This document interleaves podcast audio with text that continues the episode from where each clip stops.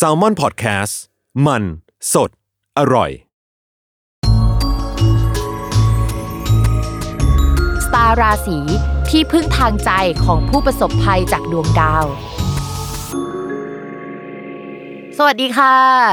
ยินดีต้อนรับเข้าสู่รายการสตาร์ราศีที่พึ่งทางใจของผู้ประสบภัยจากดวงดาวค่ะ วันนี้ก็อยู่กับแม่หมอเหมือนเดิมนะคะ แล้วก็น้องรุ่งของเราอ่าเจ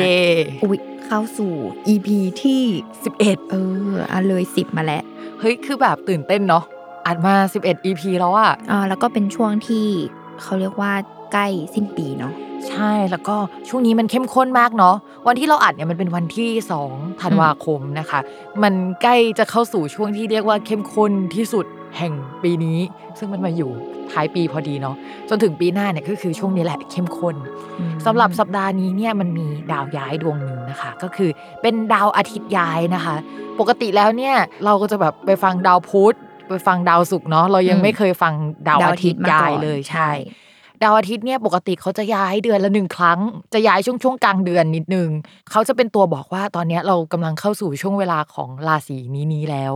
อ่า เช่น ครั้งนี้นะคะพอย้ายเข้าสู่ราศีธนูเนี่ยก็จะเป็นช่วงเวลาของราศีธนูอืมหมายความว่าย้ายเข้าสู่ราศีนั้นๆทำให้ราศีนั้นๆมีความโดดเด่นเหรอคะ หรือว่า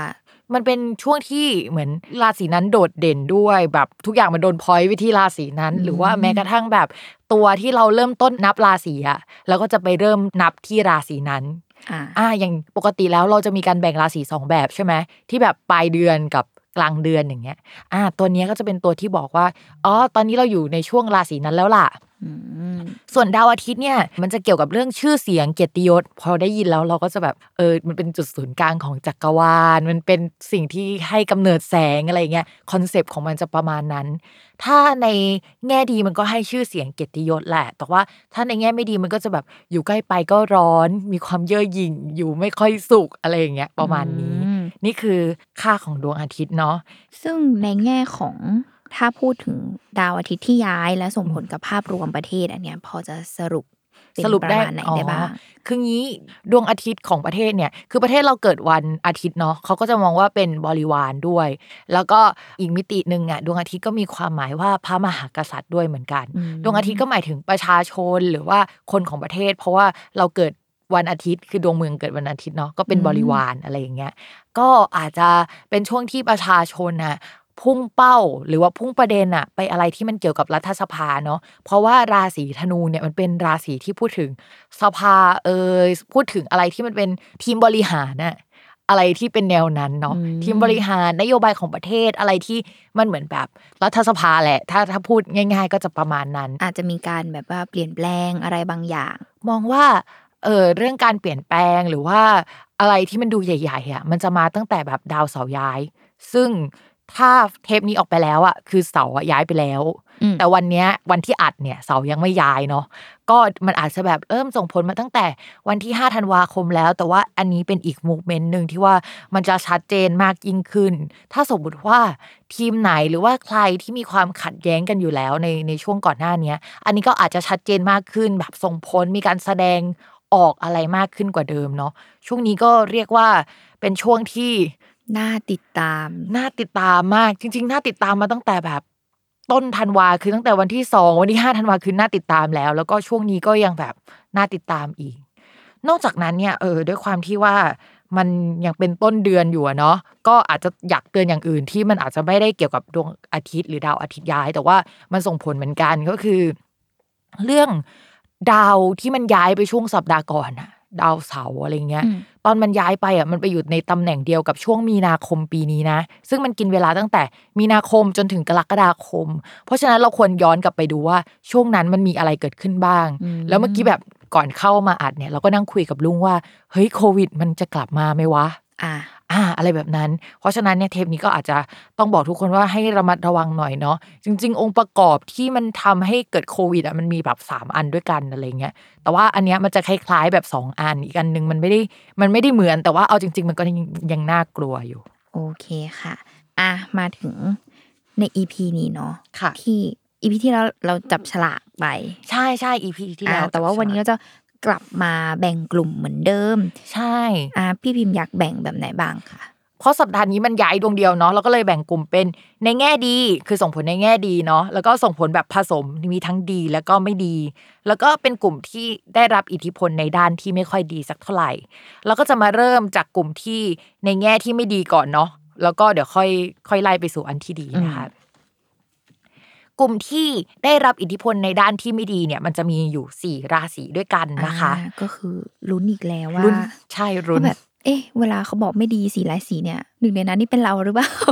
เออ นั่นสิ ราศีแรกเนาะที่ว่าจะเจออิทธิพลในด้านที่ไม่ค่อยดีสักเท่าไหร่อะ ก็คือราศีพฤษภค่ะ ราศีพฤษภเนี่ยอาจจะมีเรื่องเกี่ยวกับที่อยู่อาศัย เช่น ช่วงเนี้ยดาวประจำตัวมันอ่อนแรง อ่ามันไปอยู่ในตำแหน่งที่แบบเราไปอาศัยอยู่กับคนอื่นได้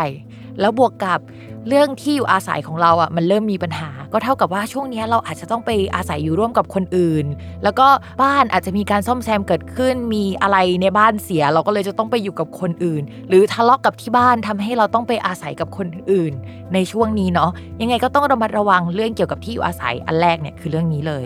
ข้อที่สองที่แบบมันต่อยอดมานะคะ ก็คือไอ้คำว่าที่อยู่อาศัยอะในทางดวงอะมันแปลว่าญาติได้ด้วย ญาติผู้ใหญ่ของเราอะสมมุติว่าตัวเราเนี่ยไม่ได้โยกย้ายที่อยู่อาศัยในช่วงนี้นะ แค่มามาไปไปอย่างเงี้ยก็จะต้องระมัดระวังเรื่องเกี่ยวกับญาติป่วยอ่าก็คือเขาอาจจะป่วยมีการเข้าโรงพยาบาลเกิดขึ้นในช่วงนี้เนาะก็ยังคงแบบเข้าเข้าออกออกโรงพยาบาลได้ประมาณนี้ อืม ก็คือโดย โดยหลัก ๆ แล้วเนาะ ก็คือนอกจากถ้าเราไม่เปลี่ยนแปลงที่อยู่อาศัย ก็จะเป็นเรื่องของญาติ หรือว่าคนรอบตัวของเรา ที่เป็นผู้ใหญ่กว่านะ อืม คำว่าเปลี่ยนแปลงที่อยู่อาศัยเนี่ย รวมไปถึงการแบบว่าซ่อมแซมด้วยนะ อะไรที่มันดูแบบมีการเปลี่ยนแปลงอะอืม โอเค ก็เกิดขึ้นได้ ใช่ใช่ราศีต่อมานะคะก็คือ ราศีกรกฎนะคะ ราศีกรกฎเนี่ยจริง ๆ แล้วคือ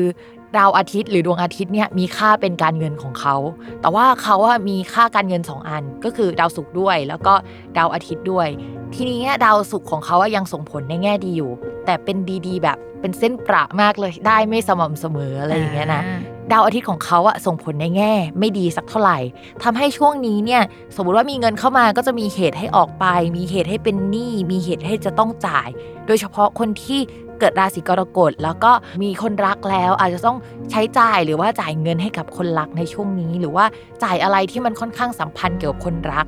สมมุติว่าไม่มีคนรักคำว่าคู่เนี่ยมันหมายถึงคู่ครอง คู่สัญญา หรือว่าคนคนที่ร่วมงานด้วยคนกันร่วมงานคนที่แบบเหมือนเราไปสัญญาเขาไว้มีการทำสัญญาโดยตรงอะไรอย่างเงี้ยเกิดขึ้นได้เนาะก็จะเป็นการใช้จ่ายเงินประมาณนี้ ก็เกี่ยวกับการเงินอืมต่อมาเป็นราศี กันใช่ต่อมาเป็นราศีกันนะคะ ราศีกันเนี่ยมีดาวเข้าไปอยู่ในช่องเกี่ยวกับผู้หลักผู้ใหญ่และที่อยู่อาศัย ดาวดวงนี้ก็คือดวงอาทิตย์ มันจะแบบคล้ายๆ กับพฤกษบแต่ว่าพฤกษบเนี่ยประมาณว่าดาวญาติไปอยู่ในช่องเสีย แต่อันนี้คือดาวเสียไปอยู่ในช่องญาติ อืมอ่าสลับกันก็ใช่จะให้ค่าที่ต่างกัน ใช่มันคล้ายแต่มันก็ไม่ได้เหมือนกันสักทีเดียว ไอช่องญาติมันเป็นช่องที่อยู่อาศัยด้วยใช่ไหมก็อาจจะแปลว่าเฮ้ยคนราศีกันมีเกณฑ์ว่าญาติที่ป่วยอะจะมาขออาศัยอยู่ด้วยอืมไม่ใช่คนที่อยู่ในบ้านอยู่แล้วอะป่วยอ่าเขาจะมาขออาศัยอยู่ด้วย หรือไม่เขาก็จะเอาเรื่องอึดอัดใจ เรื่องที่ไม่สบายใจของเราอะ เข้ามาในบ้านมาให้เราแก้ไขหรือว่าให้เราต้องแบบอยู่กับสิ่งเนี้ยประมาณหนึ่ง ก็จะเป็นประมาณนี้ได้ ก็จะต้องระมัดระวังเรื่องเกี่ยวกับความอึดอัดใจ นอกจากเรื่องนี้แล้วเนี่ยด้วยความที่ญาติกับที่อยู่อาศัยอันเดียวกัน ก็จะแปลว่า เฮ้ย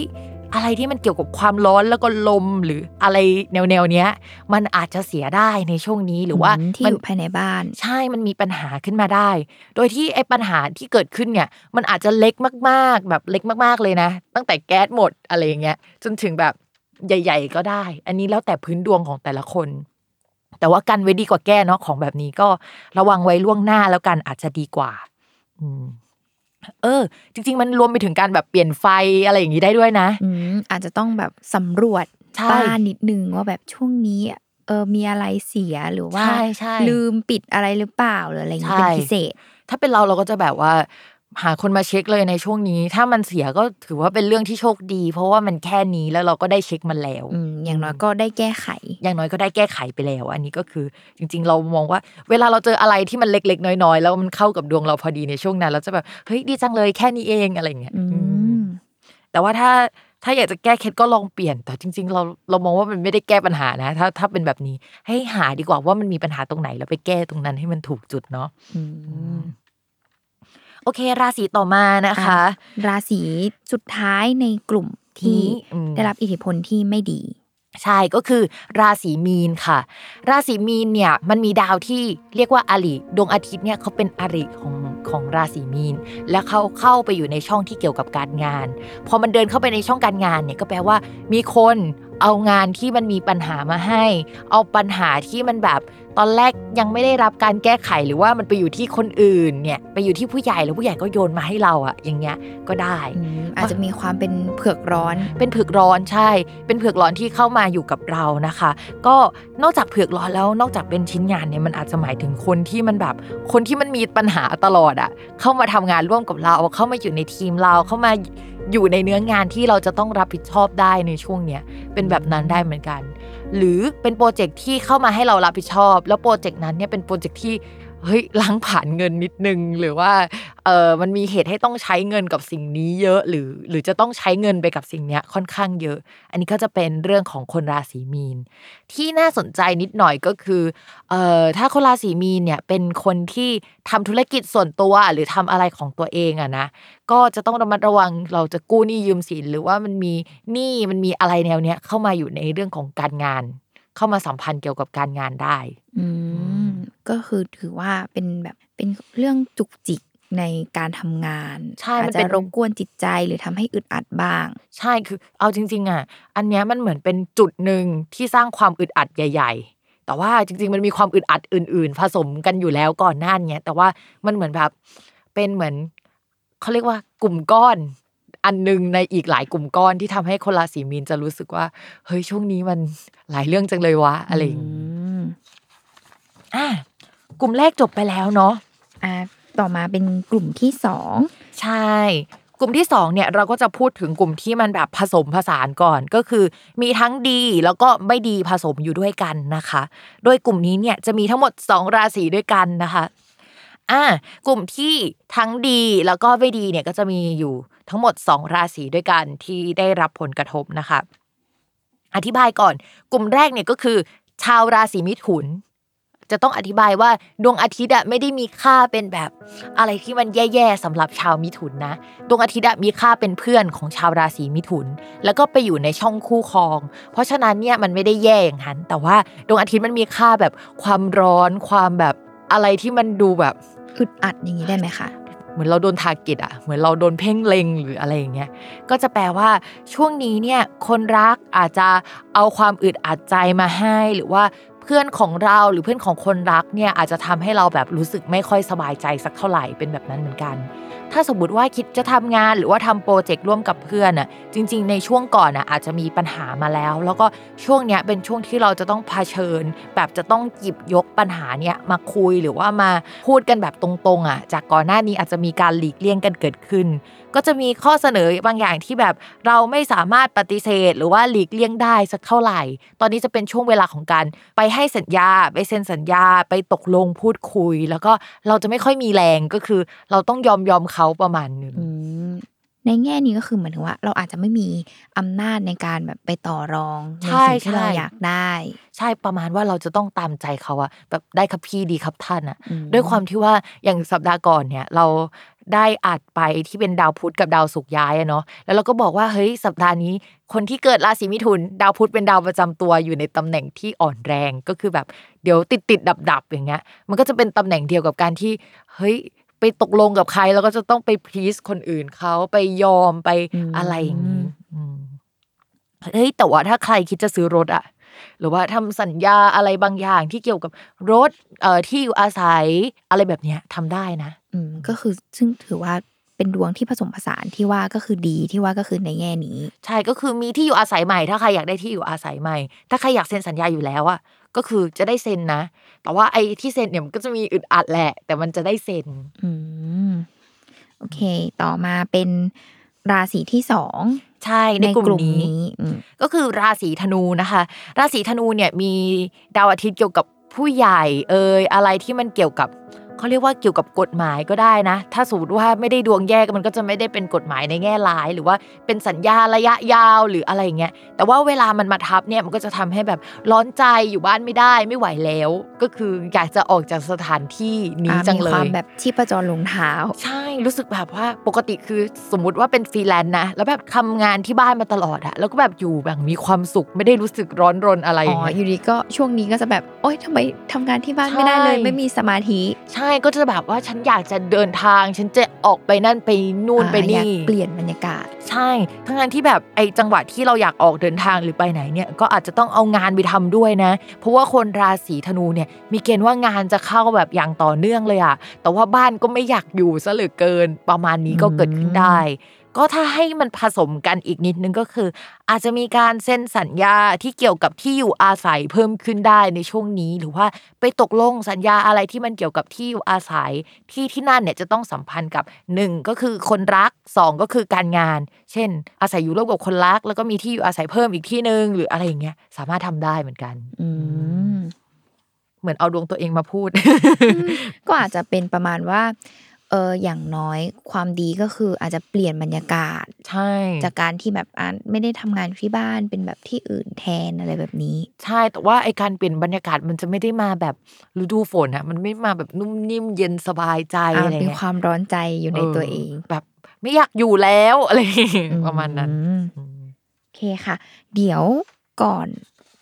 ไปสู่กลุ่มที่ดวงดีเนาะซึ่งเป็นหกราศีสุดท้ายเนี่ย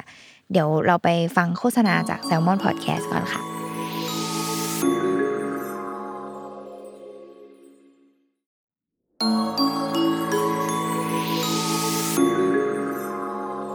โอเคค่ะ หลังจากพักกันแล้วเนาะก็กลับมาสู่อีก 6 ราศีนะคะสำหรับกลุ่มที่ได้รับอิทธิพลในแง่ดีเนาะกับดาวอาทิตย์ย้ายในช่วงสัปดาห์นี้ ถือว่าเป็นสัดส่วนที่เยอะหน่อย ใช่ก็คือใครที่ยังไม่ถูกพูดถึงในตอนแรกเนี่ยก็เป็นช่วงที่แบบเฮ้ยอะเราโชคดีนะ เราโชคสุดีท้ายใช่ใช่เราโชคดีอยู่ โอเคมาฟังกันสำหรับราศีแรกนะคะที่จะได้รับอิทธิพลในแง่ดีเนี่ยก็คือราศีเมษค่ะ ราศีเมษเนี่ยก็คือช่วงก่อนอะมีลูกน้องลาออกกันไปเยอะ หรือว่าเขาจะต้องไปทำงานทีมอื่น เขาจะต้องแบบลาหยุดยาวอะไรสักอย่างหนึ่งอะไรแบบเนี้ยที่มันเกิดขึ้นไปแล้วอะมันจะดีขึ้นมาคำว่าดีขึ้นมาแปลว่า ใครที่ลาหยุดก็จะกลับมา สมมติว่ามีคนลาออกไปแล้ว ก็จะมีลูกน้องหรือว่าคนใหม่ๆเนี่ยเข้ามาให้ความช่วยเหลือเข้ามาในทีมได้อืมโดยก่อนหน้านี้เนี่ยคนราศีเมษเนี่ยอาจจะแบบค่อนข้างหนักนิดนึงเนาะเพราะว่างานมันอาจจะโหลดมีอะไรที่เป็นประเด็นใหญ่ ๆ ที่จะต้องรับผิดชอบอะด้วยด้วยตัวของคนราศีเมษเองอะค่อนข้างเยอะ แต่ช่วงเนี้ยก็จะมีคนมาช่วยแล้ว ไม่ใช่แค่ลูกน้องมาช่วยอย่างเดียว เพื่อนร่วมงานเนี่ยก็จะเข้ามาช่วยดูแลหรือว่าแบบรับผิดชอบอะไรที่ คนราศีเมษรู้สึกว่ามันหนักหน่วงอะขึ้นมากขึ้นกว่าเดิมเนาะแต่สุดท้ายแล้วว่าคนราศีเมษอะก็จะเป็นคนที่จะต้องมานั่งไฟนอลอะว่าแบบ เอ้ย อันนี้เอาไหมอันนี้ไม่เอานะ ต่อให้คนอื่นอะทำงานให้แล้วต่อให้คนอื่นมาช่วยรับผิดชอบให้แล้วประมาณนี้ก็คือมองว่ามันค่อนข้างชัดเจนมากขึ้น มันค่อนข้างมีคนมาช่วยแบ่งเบาภาระมากขึ้นนั่นแหละ ก็คือในเรื่องของคน ที่ร่วมงานด้วยกันเนาะคือใช่จะได้ทีมที่อามาทำให้งานสมบูรณ์มากขึ้นใช่หรือว่าใช่ช่วยแบบบรรเทาหรือว่าผ่อนจากงานเราที่เยอะกว่าเดิม เพราะว่าใช่ทีมอาจจะไม่ครบ อืมอืมใช่ นอกจากนั้นเนี่ยอะไรที่มันเป็นเอกสารสัญญาที่มันแบบไม่ผ่านอะในช่วงก่อนๆน่ะที่แบบแก้ไขกันมาแล้วหลายครั้ง เราเข้าไปคุยกับเขาแล้วหลายครั้ง ช่วงเนี้ยก็อาจจะมีความชัดเจนมากขึ้นหรือว่ามีคนเข้ามาช่วยทำเรื่องเอกสารอันเนี้ยมาให้มันชัดเจนแล้วมันผ่านได้ง่ายมากขึ้นพอไปคุยกับเขาอะก็มีโอกาสที่จะได้เซ็นสัญญา มีโอกาสจะได้เดินหน้าแล้วก็คืออะไรที่มันดูแบบส่งผลต่อเรื่องงานโดยตรงอะแต่ว่ามันอาจจะเป็นเรื่องเล็ก ๆ ก็ได้นะ แต่ว่ามันมันส่งผลต่อการได้รับงานชิ้นเนี้ยมันก็จะดีขึ้นกว่าเดิม อืมโอเค ถือว่าดีเลย ใช่ค่อนข้างดีเลย โอเคค่ะ ต่อไปเป็นราศีที่สองราศีอะไรคะ ราศีที่สองก็คือราศีสิงห์เนาะปกติคนอื่นเขาจะโดนดวงอาทิตย์หรือดาวอาทิตย์เนี่ยเข้าไปมีอิทธิพลเข้าไปทำร้ายหรือไปทำให้ดีใช่ไหมแต่คนราศีสิงห์เขามีดาวประจำตัวเป็นดวงอาทิตย์ คือเขาจะแบบอืมมี energy ว่าจะเข้าไปเปลี่ยนคนอื่น จะเข้าไปทำอะไรก็ตามที่ตัวเขาจะไปส่งผลกระทบต่อราศีนั้น ทีนี้เนี่ยชาวราศีสิงห์เนี่ยเข้าไปอยู่ในช่องหนึ่งที่เขาเรียกว่า เพื่อนร่วมทีม ลูกน้อง คนอายุน้อยกว่า หรืออะไรแนวนั้น ก็จะหมายถึง ถ้าเป็นหัวหน้าก็จะมีโอกาสที่จะได้สนิทสนมกับลูกน้องมากยิ่งขึ้น ก็จะเข้าไปช่วยดูแลเรื่องงานอะโดยตรงให้กับลูกน้องคนนั้นเนาะก็จะมีโอกาสที่แบบอ่าเข้าไปนั่งแบบคุมงานอะแบบตัวต่อตัวอืมไม่รู้ว่าลูกน้องจะชอบไหมนะเขาไปนั่งคุมงานเขาไปนั่งใกล้ชิดแล้วก็จะได้มองเห็นอะไรมากขึ้น แต่บางทีลูกน้องอาจจะแบบรู้สึก อึดอัดใจอึดอัดนิดนึงนะ แต่ว่าตัวราศีสิงห์ก็รู้สึกได้ดังใจ ก็คือถ้ามองในแง่มุมของราศีสิงห์เนี่ยมันก็ค่อนข้างโอเคแหละมนอกจากนั้นแล้วเนี่ยถ้าสมมติว่าช่วงที่ผ่านมาอยากได้ลูกน้องมากขึ้นกว่าเดิม อยากได้คนมากขึ้นกว่าเดิมเนี่ยก็จะมีคนเข้ามาเพิ่มในทีมได้ในช่วงนี้ก็จะเป็นเรื่องเกี่ยวกับคนนี่เองเนาะที่อาจจะเกิดขึ้นหน่อยนึงก็คือ ถ้าสมมุติว่า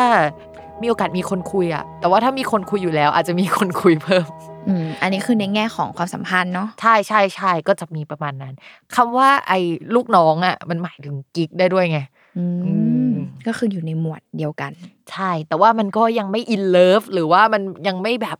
อ่าไม่โดดเด่น อ่า ไม่โดดเด่น แค่มีคนเข้ามาคุยเฉย อ่าต่อมาเป็นราศี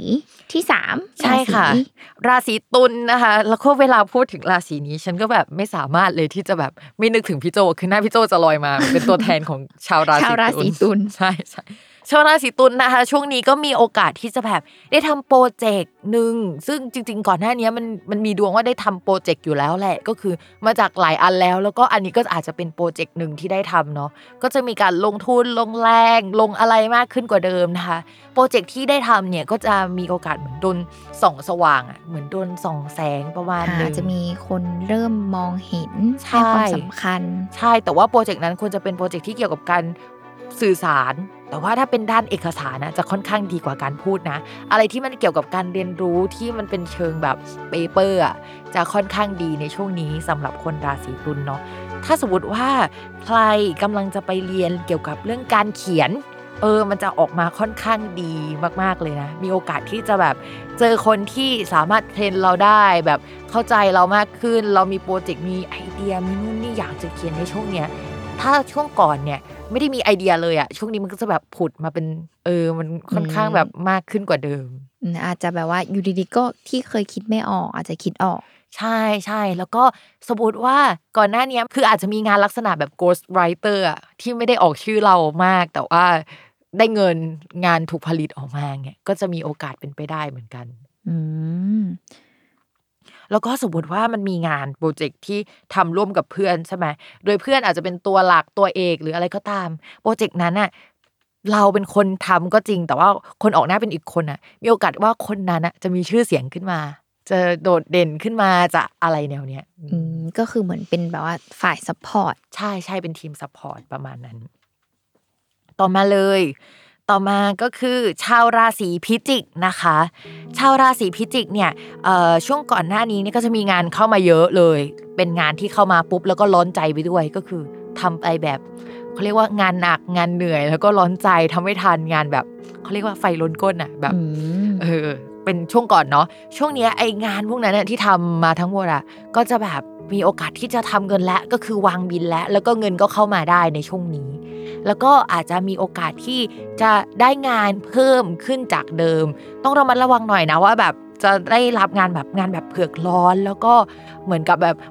ไฟก็จะหล่นอีกไฟครั้งหนึ่งใช่ไฟก็จะลนแต่ใจก็อยากดองประมาณหนึ่งหรืออะไรประมาณนั้น แต่ว่าช่วงนี้ชาวพิจิกอะเอ่อ มีดวงว่าพอรับงานมาแล้วก็อาจจะส่งต่อให้เพื่อนได้ อย่างนี้ได้เหมือนกันเนาะก็คือให้คนอื่นไปทำแล้วก็โอเคเอาตังค์มาแบ่งกัน หรืออาจจะหมายถึงว่าช่วงนี้เนี่ยพอได้รับเงินมาแล้วก็จะมีโอกาสที่จะเอาไปใช้จ่ายกับเพื่อนได้ แต่ว่าเป็นความเต็มใจอยากจะแบบแบ่งปันหรืออะไรอย่างนี้นะนะอาจจะเป็นการแบบว่าเลี้ยงเพื่อนอะไรอย่างงี้ใช่ก็ได้ใช่อาจจะเลี้ยงขอบคุณก็ได้นะ เพราะว่าชาวพิจิกมีดวงว่ารับงานมากระจายต่อให้เพื่อนได้หรืออะไรอย่างเงี้ยอืม แต่ว่าปริมาณอะคือถ้าในเชิงปริมาณมันโอเคแหละ แล้วก็เงินมันก็จะแบบเริ่มขยับแล้วสำหรับคนพิจิกอืมโอเค ถือว่าก็ก็เป็นเรื่องที่ดีใช่ในใช่ทั้งการงานแล้วก็การเงินที่ตามมาด้วย ใช่ ราศีต่อมานะคะ คือราศีมังกรค่ะ ราศีมังกรเนี่ยเขาจะมีความเป็นชาวบ้านสีนิดนึง ก็คือคนอื่นเนี่ยเขาก็จะมีแบบผลกระทบที่มันดูชัดเจนนึกออกไหมแต่ชาวราศีมังกรเขาบอกว่ามันเหมือนแบบ อุปสรรคมันหายไปอะคืออืมคือมันหายไป แต่ว่ามันไม่ได้แบบบอกว่าเฮ้หยมายถึจะงว่าราบจะรื่มีนอะไรที่ดีขึ้นมา ใช่มันมันไม่ได้ขึ้นว่าจะมีอะไรที่ดีขึ้นมา มันเหมือนกับแบบ ช่วงนี้หาเงินไม่ได้เยอะขึ้นหรอก แต่ว่าหนี่หมดอะไรประมาณนั้นอะไม่ต้องจ่ายรายจ่ายที่เคยต้องจ่ายประจำใช่ใช่แล้วก็มันก็เป็นเรื่องที่ส่งผลกระทบกับการเงินนะก็คือไม่ใช่ในแง่ร้ายนะคำว่าส่งผลกระทบกับการเงินคือ ก่อนหน้านี้มันมีสิ่งหนึ่งที่มันล้างผ่านเงินเรามาตลอดเลย มันจะมีอะไรสักอย่างที่เราต้องจ่ายมาอะไรเงี้ย แล้วก็เดือนเนี้ยสิ่งนั้นมันหายไปละคือจบไม่ต้องจ่ายแล้วอืมถ้าสก็มทำให้เรามีเงิน ใช่เก็บก็สามารถมีเงินเก็บ คือเรื่องการเงินก็มีโอกาสที่จะเดินหน้าขึ้นกว่าเดิมอะไรแบบนี้ เพราะว่าเราไม่ต้องจ่ายเท่านั้นเอง แต่ไม่ได้บอกบอกว่าแบบมันหาได้เยอะขึ้นนะไม่ใช่อันนั้นอืมโอเคค่ะ ก็อาจจะต้องแบบว่าsave เงินไว้อยู่ เพราะว่าอะไม่ต้องใช้จ่ายแล้วนะ ใช่ใช่ชาวราศีมังกรต้อง save เงินไปนะแบบหนึ่งนึกก่อน แบบมองยาวๆ เอ้ยเดี๋ยวเงินเขาก็จะดีขึ้นแล้ว แต่ว่าอืมรอสักแบบผ่านธันวาไปนิดนึงเงินเขาจะดีขึ้น ก็ราศีมังกรเตรียมตัวรวยนิดนึงสำหรับปีหน้า แต่ว่าหลังมีนานะอืมก็อาจจะต้องอดทนรอกันอีกนิดนึง ใช่ใช่ย้ายไปราศีมังกรชั่วคราว ขอย้ายค่ะอ่า ราศีสุดท้ายแล้วในกลุ่มที่ได้รับอิทธิพลในแง่ดีเนาะใช่ ราศีสุดท้ายก็คือราศีที่เหลือนั่นแหละ ก็คือชาวราศีกุมนะคะ ดาวอาทิตย์เนี่ยเขามีตำแหน่งเป็นคู่ครองคู่สัญญาของชาวราศีกุม แล้วก็มันมาอยู่ในตำแหน่งที่เรียกว่าเป็นตำแหน่งการเงิน ก็มีโอกาสที่แบบว่าชาวราศีกุมจะมีคนรักมาช่วยดูเรื่องการเงินให้ เอาโชคเอาลาบมาให้ หรือว่าคู่สัญญาที่เราเคยไปทำสัญญาในช่วงก่อนที่เราทำงานให้เขาอะเฮ้ยจ่ายเงินแล้ว จ่ายเงินเราสักทีหนึ่งเราจะได้เงินจากส่วนนั้นมาสักทีหนึ่ง แต่ว่า